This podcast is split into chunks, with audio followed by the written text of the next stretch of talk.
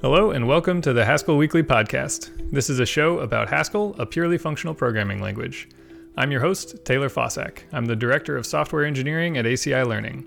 With me today is Cameron Gera, one of the engineers on my team. Thanks for joining me today, Cam. Glad to be back. It's uh second week in a row. We're starting to get back into the swing of things with Haskell Weekly Podcast. So thank you guys for listening today. Uh, we're going to do something a little different today due to a comment we received from uh, a listener, uh, and they wanted to kind of hear about what does software engineering look like at ACI Learning and what's our processes and how many services do we have and what do those services do. So we're going to kind of take a deep dive into that today. Uh, our hope is to only have one episode of this, but if we seem to be going over, uh, just going to give you guys a heads up that we may have two. But uh, yeah, so Taylor, why don't you get us started with a little high high level process, infrastructure, that kind of things, and we can kind of drill down into the rest. Yeah, as you mentioned, this was prompted by a comment, and I assume the person was more interested in kind of the Haskell side of things. So that's what we're going to focus on. But to give context, um, we develop software using the Athid, uh, excuse me, Agile methodology. um. ACID, yeah. Uh, well, everyone has a different definition of Agile, so ours can be ACID. Uh, but we use Agile, which just means that we're constantly uh, getting feedback and making improvements and iterating on that. And the tool that we use to manage our workflow from a high level is Clubhouse, not the video chat application, but the one that is soon going to be called Shortcut instead. And we use that more or less as a Kanban board to keep track of all the stories or tasks that we want to accomplish and track them as they move through our workflow, starting from ready for development all the way through in production in our users' hands. Um, from the code side of things, like many software shops, we manage our code in GitHub, and most of the code goes through kind of the normal GitHub PR process where somebody pushes up a branch, they open up a PR for it. Uh, at least one person on the team reviews that PR, and then we hit the big green button on GitHub and it gets merged into master. At that point, uh, it kicks off a continuous integration build. We use Semaphore to manage our continuous integration. So if, or sorry, the, the build actually happens before that, but also once it's merged into the main branch, uh, Semaphore will build it and produce a build artifact, which in our case is a bunch of different Docker container images. And it will push those over to AWS. And then we use AWS Fargate for most of our services and those will launch all the new uh, versions of all those Docker images and get it out into our users' hands. Uh, we use a bunch of AWS services, not really worth enumerating all of them right now. But mm-hmm. as I mentioned, we use Fargate, uh, and we have several Haskell services running in production. Our current best guess count is that we have seven of them. Um, and we may say their names later on. So, just for context, their names are Urza, Ion, Nucleus, JIF, Shalab, Quantum, and Buffer processor. So some of them are descriptive, some of them are a little more imaginative, and some of them are just people's names. So um, yeah, those are the those are the uh, processes we use, the infrastructure we deploy to, and the names and number of our Haskell services. But I'm sure the listeners are much more interested in how we write that Haskell. So Cam, do you want to kind of dive into that? Uh, yeah. So with these multiple services, they all have multiple functions, um, and you know, through time, we've we have kind of a set of APIs that are all in Haskell, and then we have some other of these services that manage, uh, you know, scheduling and managing like a job queue, um, you know, updating some third-party services on a continue continuous basis, uh, allowing us to integrate uh, the organization's teams uh, with something that can happen on the back end. So uh, that's kind of what Shalab is, and then um, something to kind of aggregate and handle metrics, which is kind of the buffer processor. So those services are, are kind of like kind of what they do. Um, and Urza, Ion, and Nucleus being the APIs, Nucleus was the first one. So this is when we're all learning Haskell. We were all kind of figuring it out. Like Taylor had been a pro, you know, kind of had come in to help guide us. Um, we previously started with Elm, so we've been, you know, with Nucleus, we kind of took some of the the easier to digest uh, choices, like maybe using uh, technologies like Happstack and Orville for an ORM for Postgres, um, and like Happstack being our web server, uh, kind of a little more loosey goosey um, in the abilities and what it can do. And so that was where we kind of started, and we said, okay, like let's figure out what we can do better, and, and that's where Nuke Ion came in, and then from there, oh, we have one question coming from the audience. Yeah, I just wanted to, to jump in and say that uh, Orville isn't one of the more well known Haskell ORM uh, libraries. And that was developed by Flipstone, which is a contracting firm that was working with IT Pro TV back in the day when I started several years ago. And, uh, you know, great library, very happy to use it, but similar to Happstack in that um, most of the checks happen at runtime rather than at compile time. So just if y'all want to look it up, uh, github.com slash flipstone slash Orville. Yep. And uh, if you guys want, we can also post the links um, to all this kind of stuff we're talking about. It, we're not going to post them all because that would be a lot uh, because we're going to talk about a lot of stuff today. So, um, yeah, that's kind of the lay of the land with the services. You know, with you know Ion, we made better choices, than with Urza, we we made even better choices. So, um, I think we'll kind of jump into that now of kind of what's what are we libraries that we're using now and um, kind of where have we come from sure and we'll start with where we started makes sense uh, as i mentioned for the kind of database abstraction layer we started with orville which is a wrapper around uh, postgresql simple if i remember correctly. And that worked great uh, has a lot of things that i really like but one of the downsides was that as i mentioned most of the validation happens at runtime. So, for instance, if you mistype a column name or you get the column name correct, but say that it's the wrong type, so you pulled a string, but you thought it was an int, um, those checks are only going to blow up for you at runtime rather than compile time, which, uh, you know, hopefully you would cast, catch in testing or catch at some point, but it would be nice if you could catch them at compile time. So that motivated us to look for a different library, and there are many database abstraction libraries available in Haskell. Um, the one that we decided to go with was persistent, and also Esqueleto is kind of like a add-on library for doing more complicated SQL queries. So we sometimes use that one when we need to do a join or something like that. But what persistent got us was the ability to have um, strongly typed queries. So we would know that the field we're querying for, we got that name correct, and we would know that the type that we're comparing that against is also correct, or when we pull it out of the database, that part is also correct. So those are huge wins for us. Um, and it means that stuff that you used to have to catch either with a test or in code review can now be caught by the compiler, which is great. Um, and that's, you know, just one part, one little library, and, and there are many other libraries that can do that. But yeah. yeah. And, you know, the move from, you know, Orville with runtime issues to Persistent was a, little bit of jump due to you know it's more type level programming, um, and a little bit more uh, abstraction that wasn't as like the Orville library is pretty verbose and like creating tables and you know all these like what these fields look like and this kind of kind of stuff.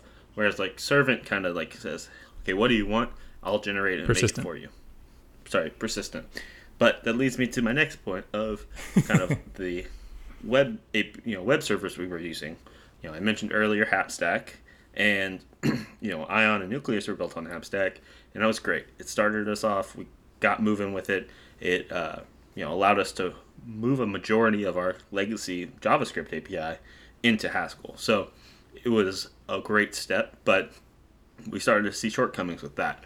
Um, we started to kind of get our wires crossed with what routes were and where they were, like how do they, what the types were, and like you had to go. If you wanted to know what something was going to return you, you had to kind of search for it by finding that file, and then also you don't have documentation out of the box, so it just kind of created a lot of little tensions and paper cuts for us that eventually helped us choose to go with Servant. Um, so Servant is a type leveled web server, um, or it's a type, yeah, type programming, more or less, where you say, okay, my API is going to have this type, and this is what's going to be returned. It's kind of easy to read, easy to comprehend, and the handler function is, you know, digestible, kind of uh, easy to to grok rather than having to jump through all these hoops to kind of figure out what's happening. Um, and that was, you know, a big step for us because we weren't really sure what servant would look like. Um, but we, we took that step with a smaller like side project and we saw okay like this isn't too bad. We kind of got the team on board, and you know we, we ended up getting some really great benefits out of Servant.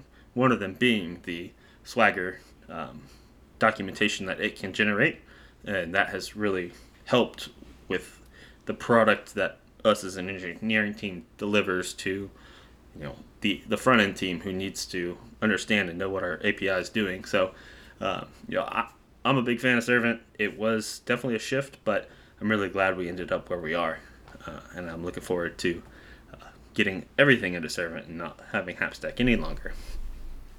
Yeah, I'm looking forward to that as well. And it's worth pointing out that both Persistent and Servant are uh, new libraries that we are moving to. So we haven't migrated everything over yet, but we're getting there. And we have bought in on both of these libraries. So we have tried out some of the alternatives and we've done like little spikes for these to make sure that they'll work for our case. And now we're doing the you know tedious work of actually moving every model, every endpoint over into these new things. And it's going well, but we're just not done yet.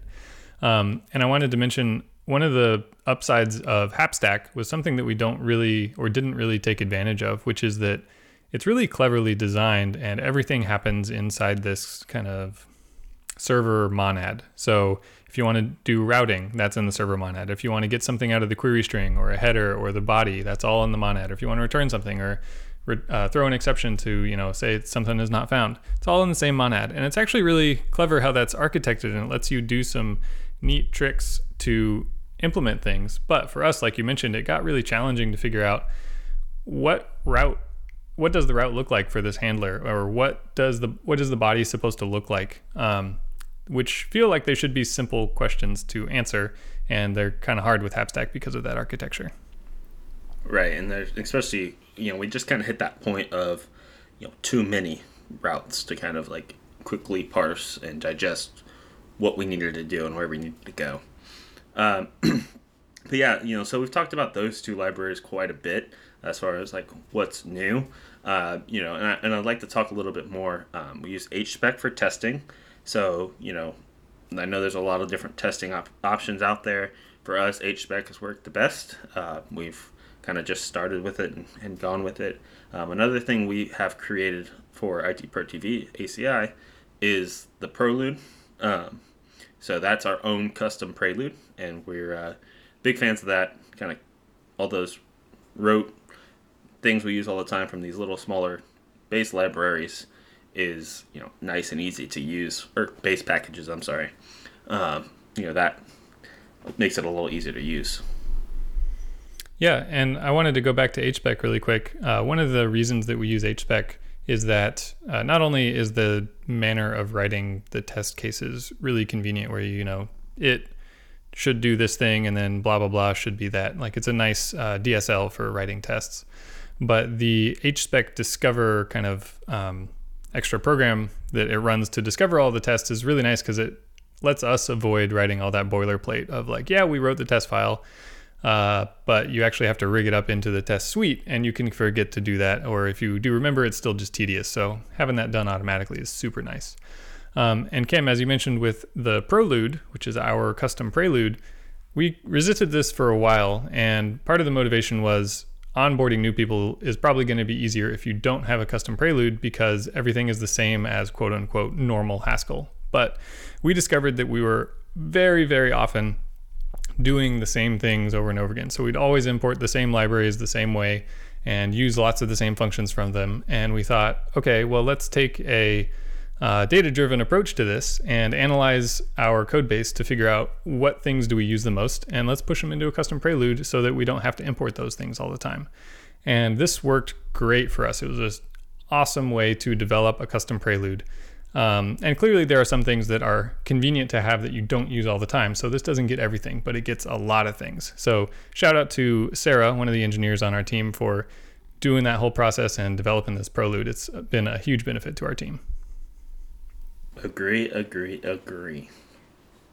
Um, yeah, so uh, you had mentioned something earlier, Taylor, that we use AWS for infrastructure, um, and AWS, the library for Haskell really that has done the best and is the most well uh, explored would be Amazonka, which you know they have they made choices that you know have made it maybe a little harder sometimes for new you know Haskell developers to figure it out. But once you kind of start to understand and, and, see the conduits and see how kind of all of the, the information plays out, you know, Amazonka turns out to be in like all the lenses, like turns out to be pretty nice because um, it is so uh, vast in the amount of services yeah. it supports and covers.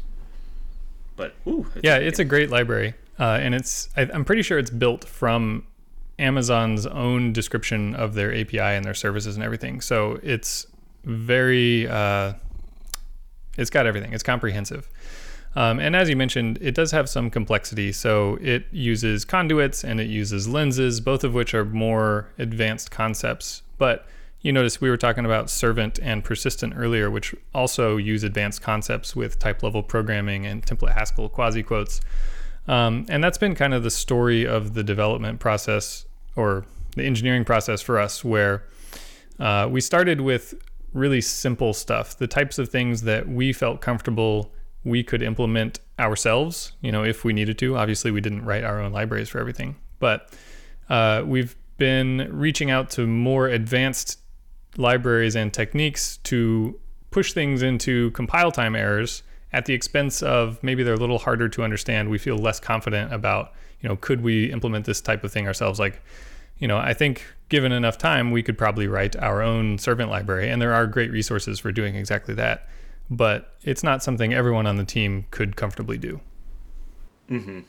Yeah, and, that's something, you know, like you said, we, we try to keep it simple in the beginning because, I mean, myself included, we were learning Haskell. Like, we didn't have that really you know understanding of the functional paradigm and the things going on. So that's what we were wrestling with mostly. Now the, more advanced things in Haskell, they were way beyond our reach at that point. And so I think as a team we've done a good job communicating with each other saying, "Okay, hey, here's something here's a limitation of this library, but here's another one that could, you know, it's a little harder, there's a little more uh, underneath the covers, but it's going to give you you know a little bit more safety and benefits um, long term. Um, so it's like a short term complexity learn, but a long term benefit. And I think that's kind of the the line we toe as an engineering team because we do know we're going to grow and we're going to have new engineers come on board and you know there's not a lot of Haskell developers out there looking for jobs and so when we are looking for one we want to make sure it's appealing it's something that's you know not one way or the other. Like we, we like to try to, you know, be a middle ground for uh, just how we write Haskell and how we communicate and all those things. So, uh, yeah, that's kind of, you know, the reasons we've made some of these choices and how we kind of balance that.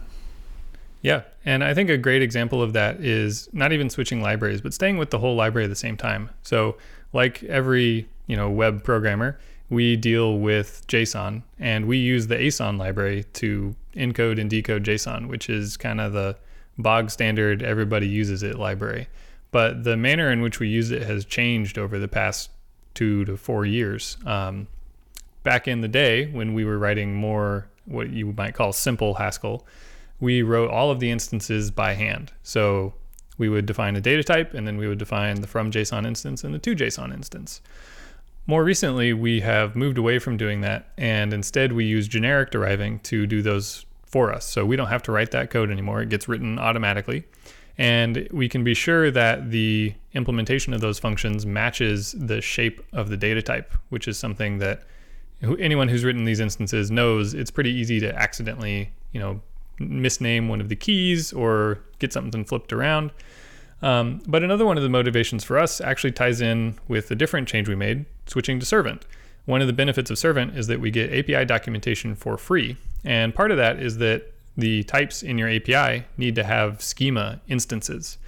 And we could write those by hand, but then we have to keep not only the data type and the JSON instance in sync, but both of those have to be in sync with the schema instance. So that's a lot of code that all has to change together and you either have to catch it in code review or write tests for it or something. But um, the easy way out and the way that we took is to use generic deriving, and that way your schema instance matches your JSON instance because they both use the same mechanism for generating that code.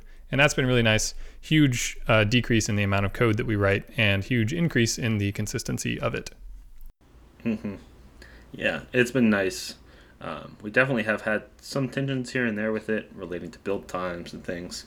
Um, and Taylor's knows he's been working on some stuff to kind of see what we can do about that. But you know, for the most part, the benefits are, are there, and you know, yes, it may be a little bit more hand wavy, but you have that comfort of it's all it's all the same. It's all doing the same stuff behind the scenes, and you know, when you're dealing with really any any code base, you want to make sure at least there's consistency. That's another thing within our team that like we're trying to continue to work towards is consistency and naming in you know imports um, you know our style guide you know so like there's some, things that uh, you know you want to make sure are consistent and you know generic deriving gives you that and i'm really grateful for it because it's saved me a ton of boilerplate time too um, because we were starting to hit more hiccups with like our json instances and all those things of oh we encode it one way but decode it another and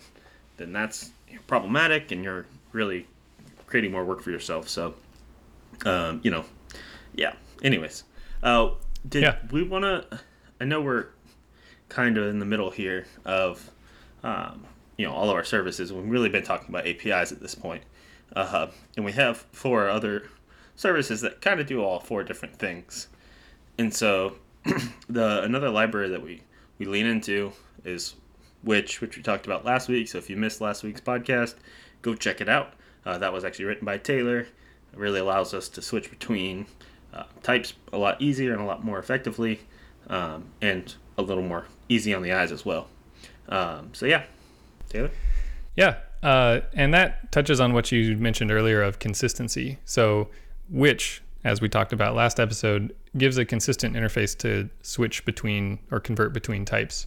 Um, and we've been talking a lot about libraries, but that consistency goes to other things as well. So, for instance, the formatting of our code base.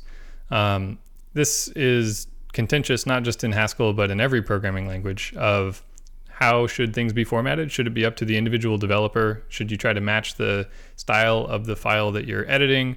Uh, should there be kind of a house style that everyone follows, or should a tool enforce the style? And we've chosen to have a tool enforce the style. So we use Brittany to format all of our source code. And uh, this took some uh, you know discussion among the team to land on a configuration that we were comfortable with, and then we had to have this big bang PR where everything gets formatted with Brittany and we switch everything over. But I think the end result has been really nice, and we actually test it in our CI environment as well. So we know that when code gets merged into the main branch, it all, is all formatted the same way. And it may not be anyone's preferred format, but everyone is comfortable with it and you don't have to think about formatting anymore. You just run it through Brittany and you're done. So that's been really nice and it you know, for me it makes it a lot easier to review code because everything has the same visual style and I know what expressions should look like, what types should look like, so it's a lot easier to skim over. Right, doesn't disorient you. Um, yeah, know another tool that we use um, for our code base and kind of kind of creating some sort of rules around function choices or line width or well I guess Brittany really handles line width but uh, you know restricting functions restricting certain um, language extensions those kind of things. We use HLint to um, or HLint if you're uh, read it read it straightforward but uh, that allows us to have you know our own configuration to say yes this we're okay with this but we're not okay with this. And if you see something like this change it out for this, um, which is I know a lot of this is, but it does give you that like consistency across the code base that you're not like one file using this function, which is really the same as what's being done in another function, but it's written differently, and so like kind of creating that consistencies with HLint has really helped um, our development process as well. Yeah, and this also helps with onboarding because there are some things that you can rule out. Uh, for instance, since we have our own custom prelude, we can exclude functions from the prelude that we don't like, you know, like head, which is partial. And instead, we want to either pattern match on it or use something like um, safe head or one of those various functions. Um, and if we didn't do that, or for functions that uh, are in our prelude but are, you know, questionable maybe, we can have an HLint rule that just says uh, this isn't preferred. Here's another way to do it. Uh, but if you know what you're doing, you can disable the HLint rule there and be on your merry way.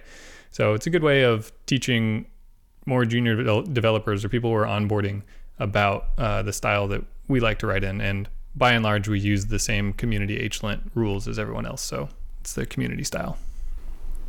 Yeah, you know, I know we uh, we have a rule in there for the uh, utterable IO uh, Accursed, unsafe. unutterable IO. That one, unsafe yeah. perform IO. Yeah, those. We, we can't use those, but uh, you know, maybe next week I'll ask Taylor to, to let us happen. and uh, yeah, so like, I mean, we're just kind of starting on the tools, and you know, I'm gonna kind of kind of get quick in this next little bit because we're gonna kind of talk about um, our day-to-day development tools, our editors, and kind of what our locals and local environments look like. Um, so we use Stack for majority of our services. One of them uses Cabal um, to build and manage um, packages and all that stuff. And then, uh, so that's kind of pretty, you know, I know there's people who are one side versus the other, but we chose to use Stack and it's worked well for us, but we're not opposed to Cabal, so we have a Cabal package. Uh, and then we have GHCID um, for development as well as HLS or Purple Yolk. So those three kind of uh, amongst the team are, are used in different ways. So I'm usually a GHCID kind of guy where I run it, get it going. Um, I have used Purple Yolk before, but HLS has been always giving me issues, so I kind of uh, kind of shy away from that. Yeah, and Purple Yolk not super well known. It's something that I wrote. It's just a VS Code extension that basically works the same as GHCID, where it fires up GHCI in the background, and when you save a file, reloads GHCI and then shows you the warnings and errors in your editor. And I wrote it because HLS is a fantastic piece of software and it's amazing and it's way more powerful than Purple Yolk, but it's also, um, I don't know, rickety maybe is the best word I can use to describe it, where when it works, it is amazing, but it doesn't always work. And that was frustrating to me. I prefer uh, more stupid tools that are more reliable. So that's why I built Purple Yolk. But we also use GHCID because it's kind of the quintessential stupid tool that just works. So um, yeah, we, we have a lot of options there for our quick feedback loop in development. Yeah, I like I like GHID because it's Kiss. Keep it stupid. Yeah. Keep it simple, stupid, not stupid. Simple. that either. I guess either one works. But uh, yeah, and like you said, VS Code is you know generally the term you know the editor that everybody uses. Um, we do have an Emacs guy. We love him to death. He's awesome. He also is a Nix guy as well. So, you know, he, he's he's trying to work us in, which is totally totally admirable. So, um, he's mm-hmm. our Emacs Nix user. And then for local development, we use Docker uh, and Docker Compose to lift up our services and, and create local networks that commu- they can communicate with each other and all that stuff. Um, that way, it's any machine can run it. We're not machine dependent. It's all kind of built into the Docker images, and those will be run. So that is kind of the rundown on our tooling. Um, sorry to kind of whiz by it, but if you guys have any more comments or questions or want us to dive deeper, obviously, you know, you know where to find us. Just comment. we will uh, take it into account and look at uh, maybe expounding upon it. Yeah, and I just wanted a, a quick mention about Docker. Um, we use it both for local development and for our production deployments, which has been really nice because at any point you can grab the Docker image that's actually running in production and run it locally and see, you know, how exactly does it behave. Um, but also for local development, it's been really nice to reduce, not entirely eliminate, but almost entirely eliminate like the works on my machine syndrome, where one developer has something that works great and then they push it up and the other developer pulls it down and doesn't work. Um, we have very, very few of those problems, and it's mostly due to Docker. Um, not to say that it's the only solution to that problem, but that it has more or less solved that problem for us. Yep, for sure. Um, cool. So we talked about tooling. I did want to kind of jump in real quick to kind of code layout. How do we structure our code, and what are what are some of the choices we made along the way to to be where we are today? Um, so Taylor, you want to start us off on that? Sure. Uh, the way that we like to lay out code today is to more or less have one module per type. And it's a little tedious because there's a certain amount of overhead involved with making a new module. But the benefit is that when you want to use that type, you can import that module and you can import it qualified, which we normally do. And then you can use really short identifiers in that module. So you don't have to make names that are globally unique or even unique among a bunch of stuff. It just has to be unique within that module, which is usually pretty easy to do. Um, and we actually arrived at this because in our list of services up at the top, we had Nucleus. Uh, we used to have another service called Metrics, and then they got pushed together into one service called Ion. Um, and we had kind of this catch all module that was the glue between those two modules, all the stuff that was common. And that meant that it had a lot of stuff in it. And we had to make the names unique within that module. And that was painful. Um, and that's part of the reason, uh, I guess we didn't say this, but our main code base is called Smurf. And the reason we called it that is that we ended up with a lot of repeated names where you'd have something like person dot person name of person and you're like okay th- this is getting ridiculous now. We need to do something about it. Um, so that's why we're trying to move toward the one module per type or we are moving toward that. Um, but yeah that, that's for our types and stuff. But cam do you want to talk about how our api is set up?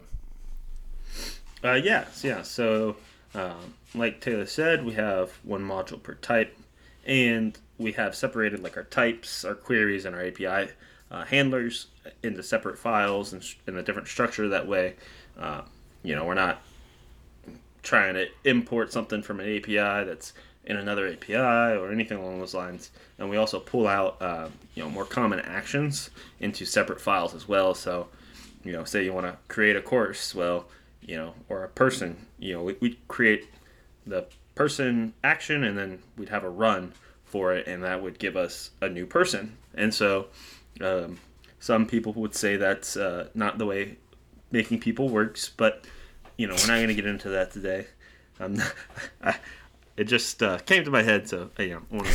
but then we also have uh, each handler is in their own file. So with our servant handlers, you know the route and the handler are in there, so it's a little easier to comprehend what's going on. And then in our nucleus and ion uh, handlers, it's just kind of the handler giving the supporting functionality and you know I have a, a dog who likes to bark in the middle of a podcast, so um, we'll see if we can edit that out. If not, that was my dog Ruth. Yep. Hi Ruth. Um, but yeah, one thing I wanted to to go over there again was that you mentioned actions in separate files for stuff like creating users. Uh, this is a pattern known as uh, like a command object in a different language. And in fact, at a previous job, I worked in Ruby, and I worked with a coworker of mine, Aaron, to develop a library called Active Interaction. And so that's kind of, I pushed for this in our code base here because I was really familiar with the concept and it's surprisingly powerful of let's take this thing that we want to do that's complicated and pull it out into its own file and have well-defined inputs and outputs, which granted you get for free in Haskell, that's the type system. But uh, pull it out over there so that if you want to call it from the API or if you want to call it from a script or you want to call it from a job, they can all just use that thing and you don't have to worry like oh crap well when you make a user in the api it does it this way but when you call the script it does this other way and then those things invariably get out of sync with each other. Oh yeah. Yeah we had that issue especially when we were starting to move um, kind of legacy endpoints from ion and nucleus into urza. We would kind of have this two definitions of these things in the meantime and then change one and then the other would have an issue. So uh, kind of moving towards that actions file, kind of isolated, you know, and, and uh, more or less kind of siloed what that what was happening, rather than kind of trying to do anything, not the wild wild west. Um, and you did kind of touch on scripts. Um, you know, business needs various needs and reports and metrics re- returned, or you know, things merged, or this or that. So we kind of have a uh, a whole directory of scripts that are just kind of run off one-off scripts that we can run whenever the person needs it or whatever, or we'll create a new one if we don't have it. Uh, and those are kind of also live in Smurf. That's just like a thing we can run on our local machines, connect to the database, and we're good to go. Yeah, and a uh, quick note there about kind of the life cycle. Often we'll get a request for a new report type and we'll write a script for it because that's the easiest thing for us. And then if we get another request for a report of that same type, we'll start to think, okay, maybe we need to put this into a job, something that can run, you know, every week, every month, something like that. Or we need to expose it to our internal, you know, staff users so that they can just click a button and get that report rather than having them to ask us for it. So often things that start off in scripts will kind of graduate into becoming an action that then is exposed through a job or a web UI. Yep, yep. And you know that's kind of uh, what Quantum does It handles is our it's our job uh, manager and using odd jobs like we said earlier. And so you know that's definitely you know even this week we had a script that was uh, I was running for about 30 minutes. It was like that was the runtime for it. And so we kind of evaluated. I said, oh yeah, like when things start to go like that, we say, okay, what can we do differently? And we take a look at the code and we kind of you know dissect it and see what's going on. Well, we saw we had a re- repetitive kind of we, we were making database calls within a loop, and so rather than just trying to get all the information at once, we were trying to do it eat for each company we had, which we got a lot of companies. So that was you know pegging our CPU usage on our database and um, taking forever to run. So um, we pulled that out, like fixed that up, and then got that down to about 42 seconds and turn that into a job because it is a monthly report that is asked for a lot. And 30 minutes a month, 30 minutes a month can be expensive, especially because if you're trying to do something else and you forget to ever send it to the people who need it, there's a lot of things there that you know can kind of create these hiccups. So that is kind of what even bred the idea of quantum in our job queue is like this kind of repetitive rote thing that was always happening doesn't really need engineering work and we can kind of push it off and automate parts parts of our job which have been a huge huge help. Yeah absolutely. Well cam as you mentioned earlier we're always happy to get uh, questions or comments from our listeners. So if you you know we it sounds like we've been talking for a long time about a lot of different things, but really we've just been scratching the surface here. If there's any part of this you want to hear more about, if there's something that we didn't mention that you're curious about, please let us know. We're on Twitter. It's probably the easiest way to get a hold of us. Just go to twitter.com slash Haskell Weekly. Um, but I'm pretty sure those were all the things that I had to cover, at least for today. Cam, was there anything else you wanted to go over? I mean, like you said, we're just scratching the surface. So I think this is a good start, and uh, would love to hear your feedback and – uh, we can definitely expound upon things as uh, you'd like. So, uh, we just really appreciate you guys joining us. Yeah, absolutely. So, thanks for listening to the Haskell Weekly podcast. I have been your host, Taylor Fausak, and with me today was Cameron Gera. If you want to find out more about us, like I said, we're on Twitter, or you can go to our website, which is haskellweekly.news. And we're brought to you by our employer, IT Pro TV, an ACI learning company. They would like to offer you 30% off a lifetime of your subscription by using promo code Haskell Weekly 30 at checkout. And all you got to do is go to itpro.tv and you'll see how you can sign up there. Uh, and that Haskell Weekly 30 promo code will get you 30% off. So uh, I think that about does it for us. Thanks again for joining us on the Haskell Weekly podcast, and we'll see you next week.